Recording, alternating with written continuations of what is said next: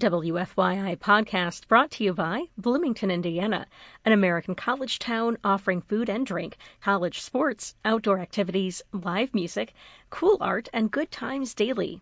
Everyone is welcome in Bloomington. More information at visitbloomington.com.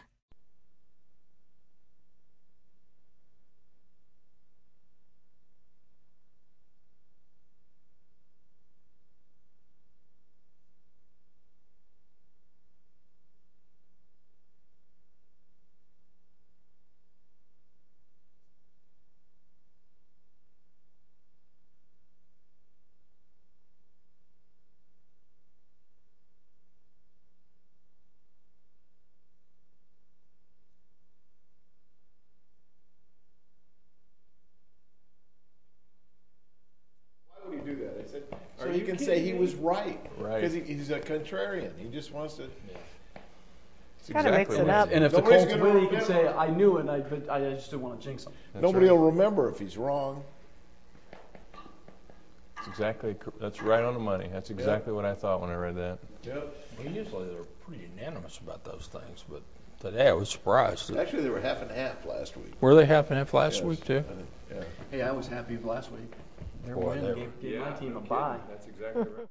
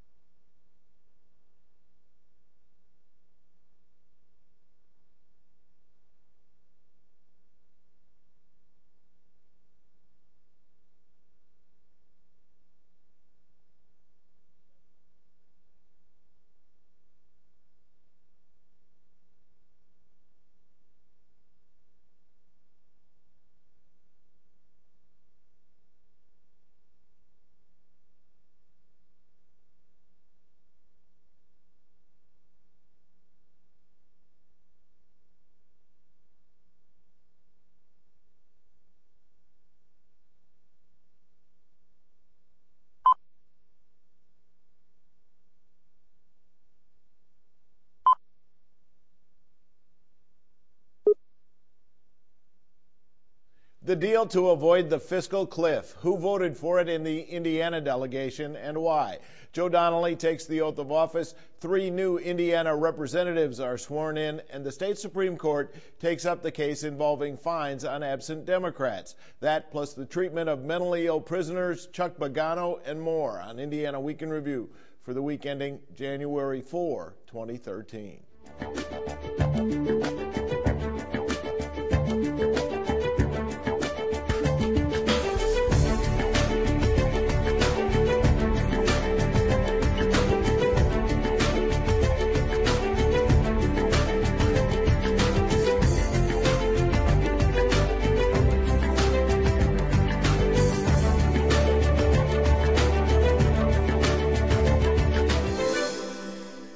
Ice Miller, proud to support Indiana Week in Review.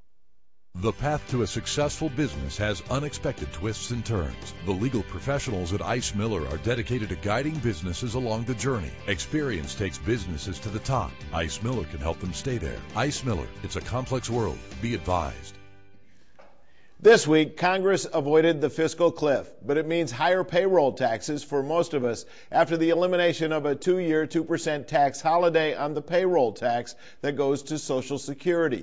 The deal includes new taxes for just 2% of Americans, individuals who make $400,000 or more, and couples who make $450,000 or more. But while President Obama highlighted the fact that the middle class was spared a hike in income taxes, they will get smaller paychecks. Congressman Andre Carson, who voted for the deal, along with fellow Democrat Joe Donnelly, said through a spokesman that steps had to be taken to reduce the deficit. The tax holiday, he said, was meant to be temporary all along. GOP Senator Dan Coats also voted for the deal, as did Dick Lugar. The spokeswoman for Coats says there was bipartisan opposition to the idea of extending the tax holiday on the payroll tax. Is this a good deal for taxpayers? It's the first question for our Indiana Week in Review panel. Democrat Dan Parker, Republican Mike McDaniel, Nikki Kelly, State House Bureau Chief of the Fort Wayne Journal Gazette, and John Ketzenberger, President of the Indiana Fiscal Policy Institute. I'm WISH-TV State House reporter Jim Shella. Dan Parker, the option here was a no vote that would lead to an income tax hike, and all of the House Republicans from Indiana voted no. Was that a good political move? Not really. I mean, this was the best deal, only deal available. It was a bipartisan deal. The vote that occurred in the Senate, I thought, gave everyone in the Indiana delegation enough cover to vote for it. So the question they're going to have to ask is, but maybe in a primary, is did they want higher taxes for everybody? But Andre Carson and Joe Donnelly voted for a bill that means that people are going to get smaller paychecks, and it's hard to pin this on the other guys somehow that things would have been worse after the fact, right? Well, the payroll tax was always meant to be a temporary thing. It was passed during the economic stimulus, and so, I mean, that was going to expire eventually. So you can call that a whatever you want to call it, but it was in place for longer than what most people thought. But this was a bill that did spare 98% of Americans for higher taxes. Okay, from that perspective, why did all the Republicans vote no? And Viscoski. And Pete Viscoski. So it wasn't all just the Republicans. That's true. And Dan Burton. And Dan Burton didn't vote at all. Right. I don't remember. Maybe it was just me, but I don't remember a lot of discussion about the payroll tax going back up during this whole discussion. It was all about the word is the tax on the rich. President Obama took the payroll tax holiday off the table in early December. Yeah. Well, my point is there was never really any public discussion about that. I don't think most Americans thought that if a deal was reached, they were going to wake up with a smaller paycheck. I think they thought it was all going to shift to the rich. And so I think there was a bait and switch here in the minds of the American public, which I don't think is going to sit very well with a lot of people. And the big scheme of things, since a lot of these people were on their way out the door anyway, those that aren't going to be back, it probably doesn't have that much of a political effect. But I think Americans think that, and understand that they kick the problem down the road because they're going to have to deal with making cuts in the budget. And they don't like the fact that the overall deal wasn't made and that we're still going to be back in the same situation 30 days from now or 60 days from now and another 90 days from now. And we're going to be right back where we were. And I think America's sick of it, quite frankly. What is the reaction? I mean, I can only talk about emails I get or responses I see, but I mean, I think in general, Mike's right. I think a lot of people feel like they're kind of on a hamster wheel, you know. We keep doing these short-term, kick-the-can-down little, you know, fixes, and we don't do any real entitlement reform or cuts in other agencies. And I also think they're tired of the whole, like, if someone suggests we cut this, they said, well, that does hardly anything. But if we don't start somewhere, we don't get anything. Mm-hmm. So you take away a tax holiday, which is easy to sell politically, because you say that you know, it was going to be removed at some point anyway, and you keep income tax rates lower than they would have been without the bill. I mean, I see people here glass over. It's hard to explain. Well, and therein is the out for the politicians, and I think which is the root of the frustration for the rest of America. Politicians have consistently and for a long time now looked for a political edge rather than, and I know that that's not a surprising thing, but we're to the point now where there are real consequences to not dealing with the fiscal nature of our problems. You know, we're a big debtor nation. We're beholden to many others. Our economy is struggling and sluggish. A lot of vested interests are continuing to get their breaks while other people are having to pay for those. And Congress cannot get anything done.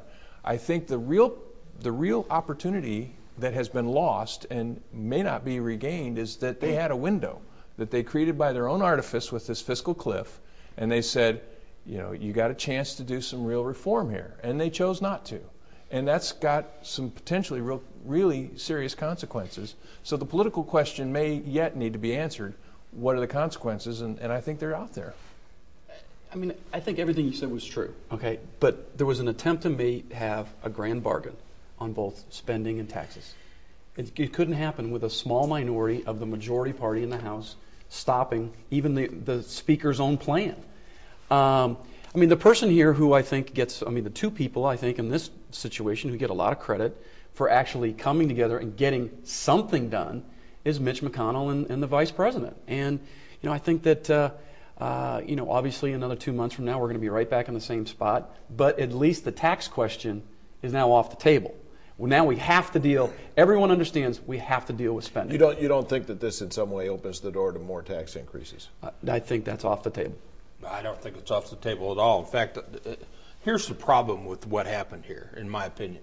You know, the biggest detriment to job creation in this country is uncertainty about where this economy is, what people are dealing with as far as taxes, taking money back that we're way overspending. Business is uncertain, so they're not going to create jobs in that environment. They've been saying that for the better part of two, 3 years now. And they had a chance to change that and didn't. And so we continue to do it, which means, in my opinion, that the recovery that we all hope is going to happen is going to be even slower because there's still the same uncertainty we had before. But Michael, the tax situation is now settled. The tax situation, the Dow reacted well after the deal. The tax situation is only part of that equation. The other part of it is government spending. If most businesses think that the government may fail at some point, would you agree that the uncertainty on taxes is done? Because we're spending more than we take in. No, I don't think it's done at all. Are you blaming everybody? I'm blaming everybody. I've been saying that all along. I mean, we got to come. I will say this. The one thing that gives me hope now that wasn't there before is that I hear groups of people on both sides of the aisle finally saying, look, we got to get past this stuff. Mm-hmm. And maybe it's just because there are a lot of new people elected. They all say that when they start. I hope that's not the case. Yeah. But my point is, at least I'm hearing more of that now. Maybe they will come together. Time now for viewer feedback. Each week we pose an unscientific online poll question in conjunction with our Ice Miller email and text alerts. This week's question is, will the increase in the payroll tax force you to change your spending habits? Your choices are A, yes, B, no, or C, maybe. Last week's question was, will the absence of an election in 2013 affect your life? 19% said yes, I live for elections. 72% said no, I need a break. 9% said, ugh, more car ads. If you'd like to take part in the poll, go to WFYI.org/IWIR and look for the poll. U.S. Senator Joe Donnelly took his oath of office to represent Indiana this week. Former Senators Evan Bayh and Dick Lugar were there as Vice President Joe Biden delivered the oath. Donnelly, a Democrat, said he hopes to follow in the footsteps of Bayh and Lugar with plans to join a group of Senate moderates who he says will be in the center of legislative action. Donnelly replaces Lugar after serving 3 terms in the House. Mike McDaniel, you were often critical of Evan Bayh. Can Donnelly be more effective than Bayh was? Oh, I don't think there's any question he could be more effective than Evan Bayh was. If he goes to the microphone once or twice, he'd probably be more effective, which Bayh never did. But it's one of these things where, look, you know, Joe Donnelly in the campaign said, I'm going to be a moderate, and I hope he is. Right. I hope he lives up. It's like Reagan to Gorbachev, trust but verify. We'll see if he actually is what he says he is. But during the campaign, he said, I may not vote for Harry Reid. In his attempt to get Lugar Republicans to vote for him, his first vote was for Harry Reid. Well, you knew that was going to happen, right? I did, but, you know, a lot of people bought into that when he said during the campaign, I may not vote for Harry Reid. Were you inside that caucus? His first vote was for Harry Reid. Were you inside that caucus? Did you see the reason he gave for voting for Harry Reid? It was the only choice. Because his caucus said that's who we want. Is he going to vote because of the way his caucus wants every time? Oh, come on. Well, I said first vote for Harry Reid, and that's what he did. Is it possible to go against the party? Sure. Joe Donnelly's done his, his 3 terms in the House, he's got a history of doing that. You know, he's gone against his own president. He's gone against his own caucus in the House. He's going to do that in the Senate. He will. It's different in the Senate, isn't it? Well, there's less votes because, you know, there's a filibuster that stops everything. But, you know, Joe Donnelly has joined with other moderates in the chamber. There's more moderates in this Senate than the last. And they're going to work together to bring the legislative action back to the middle, and that's where it needs to be. Democrats are in the majority. Is that this is good for Indiana because of that? Well, sure. I mean, in the sense that he has any sway, it's amplified by the fact that he's in the majority party. But I think that the points made by both Dan and Mike are relevant here. That there's the center that everybody keeps talking about. If it takes hold, then he's got a chance to be primarily situated in that. And I think that rather than party identification or caucus identification. Maybe the opportunity for him. Were you surprised to see Dick Lugar taking part in this ceremony? Was that a message to the folks who voted against him in the primary? Oh, I don't think so. I think it's just what Dick Lugar does. Yeah, I mean, I thought he would be there the whole time. I also think, by the way, it's going to be easier for Joe Donnelly to be more moderate in the Senate. You know, you're not running every 2 years where every single one of your votes is, you know, a constant campaigning mode. So I think he might actually find it easier to be a little more moderate. I'd be remiss if I didn't say that you forgot Birch Bayh also escorted him down. I was unaware of that. Thank you. Again, first time since 1962 we haven't had a Bayh or a Lugar in the United States Senate. Interesting fact. 3 Indiana freshmen were among those who took the oath in the Indiana House of Representatives. All 3 are Republican. Former state lawmaker Luke Messer replaces Governor-elect Mike Pence in the 6th District. Former U.S. Attorney Susan Brooks replaces Dan Burton, who did not seek re-election in the 5th. And Jackie Walorski, another former state lawmaker, replaces Joe Donnelly in the 2nd. John Ketzenberger, which of those 3 has the brightest future on Capitol Hill? That's not asking much out of the crystal ball, is it? I think they all have a real opportunity, and only time will tell. But getting out of the gate, you have to look at a couple of them first, I think. Susan Brooks has garnered an awful lot of attention for her potential, and Luke Messer was marked as the leader of the freshman caucus. So, you know, I guess if it was a horse race, they would be out of the gate cleanly and in a hurry, but only time will really tell. Yeah, they've got to deal with some really tough issues here right off the top. They already had to vote on Hurricane Sandy relief. And we saw Marlon Stutzman and Todd Rokita vote against that. Is that a surprise? I'm not too surprised, at least for Marlon Stutzman. I didn't pay attention to whether Todd Rokita had already sort of made comments down that road, but I think they generally have said we got to stop spending somewhere, and I think they're trying to be consistent with their anti-spending beliefs. Do they need to hope that there's no tornado damage?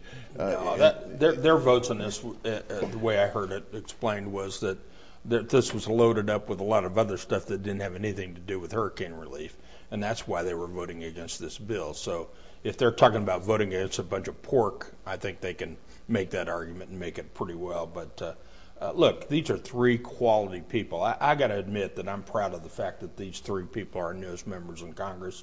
Messer, like you said, head of the freshman class. Susan Brooks, I think, has got an unbelievable future for her there, and potentially to move up eventually if she wants to. And I think Jackie Walorski will be, as she was here, a fighter for important issues. And so I think we had probably one of the best freshman classes we've ever had. Three new women in Congress, two from Indiana. Yep. Two Republican women from Indiana. Yeah, when, as Mike said last week, we haven't sent a Republican woman to Congress since 1959. You don't care. I'll just say that, to go back to the original question, Walorski will have the most difficult time just because she's in a tougher district. I think Susan has a lot of potential if she could sort of be a leader of some folks that are moderate and in the middle to bring people to get things done. And Luke is a really quality guy, and I'm glad to see that he got elected to the position that he's in, and hopefully he can show some leadership as well. Moving on, Democrats who walked out of the Indiana House of Representatives in 2011 and 2012 were fined for being absent. The fines were ordered by House Speaker Brian Bosma when Democrats fled to an Illinois hotel to prevent action on the Right to Work bill in 2011. House rules permit the fines that grew to $1,000 a day when a second walkout took place in 2012. The Supreme Court heard arguments in an appeal to a lower court ruling won by Democrats this week. Retired legislator Bill Crawford is the lead plaintiff. He paid about $3,000 in fines. It's wages that they took from me, and it impacted my pension. Our clients are entitled to it, whether they're lying on a beach in Barbados or cutting their grass at home on the weekends or in the legislature. If it would be at all possible for the political parties in Indiana to set a national example of cooperation, this might be an ideal opportunity. And that's Chief Justice Brent Dixon in an unusual effort to produce a settlement during remarks made at the conclusion of the hearing. He was preceded there by Democrat Attorney Mark Giaquinta, Nikki Kelly. Will the two sides work this out without the help of the Supreme Court? I don't think so. I mean, they said yesterday they hadn't had a single settlement talk in the entire time this case has been pending. And obviously, right after the Chief Justice said that, Brian Bosma specifically puts out, the House Speaker, a statement in which he doesn't refer to that at all and simply says, we look forward to the Supreme Court ruling in our favor. So I don't really think there's... He said he looks forward to the Supreme Court confirming his authority. Yes. So it doesn't sound like he's in a position where he's willing to compromise. Well, I would think that that's a natural. And, of course, to get to the Supreme Court, they both have to have pretty firmly held positions. But I do think that's an interesting approach by the Chief Justice. And it says something... You know, somebody who's watched the Supreme Court for a long time and wondered why they haven't, say, taken on a case about log rolling or gerrymandering or something like that directly related to the legislature. You know, if the legislature snubs them on this, then maybe they'll keep a keener eye out for something like that. Who knows? But this separation between the courts and the legislature is kind of an interesting dance right now. Well, clearly the Supreme Court is reluctant to get involved in a legislative issue to settle what is essentially a political argument. And the Republican argument in this case is that the court should stay out of it. So it doesn't look good for the Democrats. Well, if you believe that politics infects the Supreme Court and folks, you know, will keep their political stripes even after they reach the bench, but. You know, I was proud of the statement that Scott Pelath put out, you know, after all of this, that, you know, we need to come to a decision on this that not just for today or past fights, but, you know, one that can be looked at for 100 years. But the minority leader in the House. So clearly he'd like to see the Supreme Court step in. Well, I mean, ultimately, with some of the arguments that were made in front of the Supreme Court, you know, if they don't come to an agreement, I suspect that they will get involved. All right. Based on the arguments, nobody's disputing the fines because their House rules allow for them. Do you think that really the goal here is to get the money back from the fines? No, I think that's the goal. I don't think that's going to happen. I think there's not going to be a settlement for starters. there's too much anger still left over from the fact that Democrats walked and didn't do the job they were elected to do constitutionally, and that angst is very strong in the House Republican caucus. So I don't anticipate any kind of a compromise there. But you got to remember that after the 2011 session, they had an agreement. They worked it out, and the agreement was that we're only going to take 20% out of your expense checks. And at that time, the Democrats said, yes, that works, and we're happy you did it. No, that's true. That's exactly what they did, and they did it that way, and the Democrats were appreciative of that. But after the 2012 walkout, there was no time to do that because there was a suit filed. And so they didn't have a chance to work that out. Part of the Democrat argument is that for the folks like Bill Crawford who live within a 50-mile radius of the State House, that's taxed as income. But so they were glad that they did it. But it's listed as expenses. It's to them, it's income. Well, I'm just telling you that's the arrangement that was made. They didn't agree to 20%. They were happy that instead of 100%, no, they were glad that they didn't take it out of their regular pay. They took it out of their expenses. Well, that had already been paid, so it was never even an option. Well, it was an option. It was on the table, and they were thankful that they had it. Believe me. Moving on. A federal judge is strongly criticizing the Indiana Department of Corrections this week. Judge Tanya Walton Pratt called the department deliberately indifferent to mentally ill inmates. The ACLU filed a lawsuit that claims Indiana prisons often isolate the mentally ill, many times without treatment. The organization is demanding that ill prisoners be removed from their cells once a day and be able to socialize with others. The group says it's necessary for rehabilitation. Going to be released one day, and the question you have to ask yourself as a Hoosier is, do we want someone released who is acutely psychotic, or do we want someone who has been treated? Ken Falk of the ACLU there. Dan Parker, will this lead to change? Well, it's already led to some changes in DOC. They acknowledge that. Mental health issues have obviously become a bigger issue across the country since recent tragedies, but Michael and I might actually have sort of the same position on this, but, DOC operates under a budget and they have priorities. And obviously the federal courts need to step in when a suit like this is taken in. But, they operate under a situation where they don't have a limitless supply of money. So will it lead to changes? Probably. It already has, and that's probably a good thing. But dealing with the mentally ill is a problem not only in the prisons, it's a problem for larger society, and it's not being addressed very well in this state or others. Well, let's start with the fact that the Department of Corrections has a tough job to do here. Not only do they have to protect these people who have been incarcerated for a reason from society, they have to protect them from each other while they're under their care in these facilities. And so that's a tough thing to do and to start with. This will result in changes. There's no question in my mind that that'll be the case.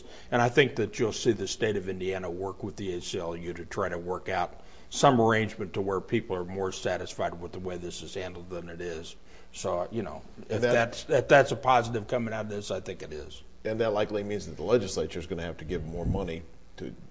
Maybe, maybe not. I mean, the DOC, like other agencies, has been returning money to the general fund for several years, so they haven't even spent their full appropriations.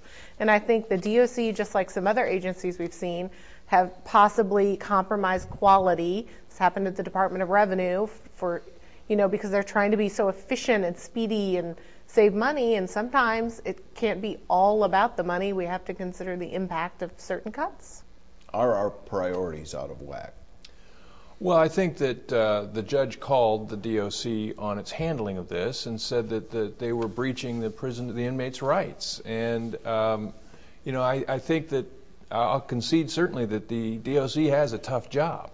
But, people don't forfeit their rights. And if they've got a problem or if they have something that needs to be addressed in a humane way, then they should spend the money to do that. We should as a society do that. That's a difficult call, but... that's what the federal court is saying right now. Finally, one of the great sports stories of this or any year continues to play out here in Indianapolis. In fact, it's a story that's bigger than sports. After leading his team to a 28-16 win over favored Houston, all Indianapolis Colts coach Chuck Pagano and his players could do is celebrate in the locker room. Coach Pagano returned this week from 3 months of treatment for leukemia. His team is headed to the playoffs with a surprising 11-5 record, and Pagano said his players have no idea how much they helped him come back. Mike McDaniel, can you put that in perspective for us? Clearly one of the great sports stories in the history of this community, if not the history of this country, actually, to rally, have a city rally around a coach who really, they didn't know. He hadn't been here that long. And to get behind him and the emotion that that took in gripping this team and driving them to the success that they had is unprecedented in a very tough league to win any games, let alone 11 games. This is a great story. We should have a coach of the year out of this. Unfortunately, I don't think we will. But I think we're going to win a playoff game this weekend against Baltimore. A lot of people say sports are taken out of context. Too much importance is placed on them. This is a case where that's not true, right? Absolutely not true. Great story. Hopefully you're talking about the Colts again next week. That's Indiana Week in Review for this week. Our panel is Democrat Dan Parker, Republican Mike McDaniel, Nikki Kelly of the Fort Wayne Journal Gazette, and John Ketzenberger of the Indiana Fiscal Policy Institute. If you'd like a podcast of this program, you can find it at WFYI.org/podcast, or starting Monday, you can stream it or get it on demand from Xfinity or Bright House Networks. I'm Jim Schella of WISH-TV. We'll see you again next week.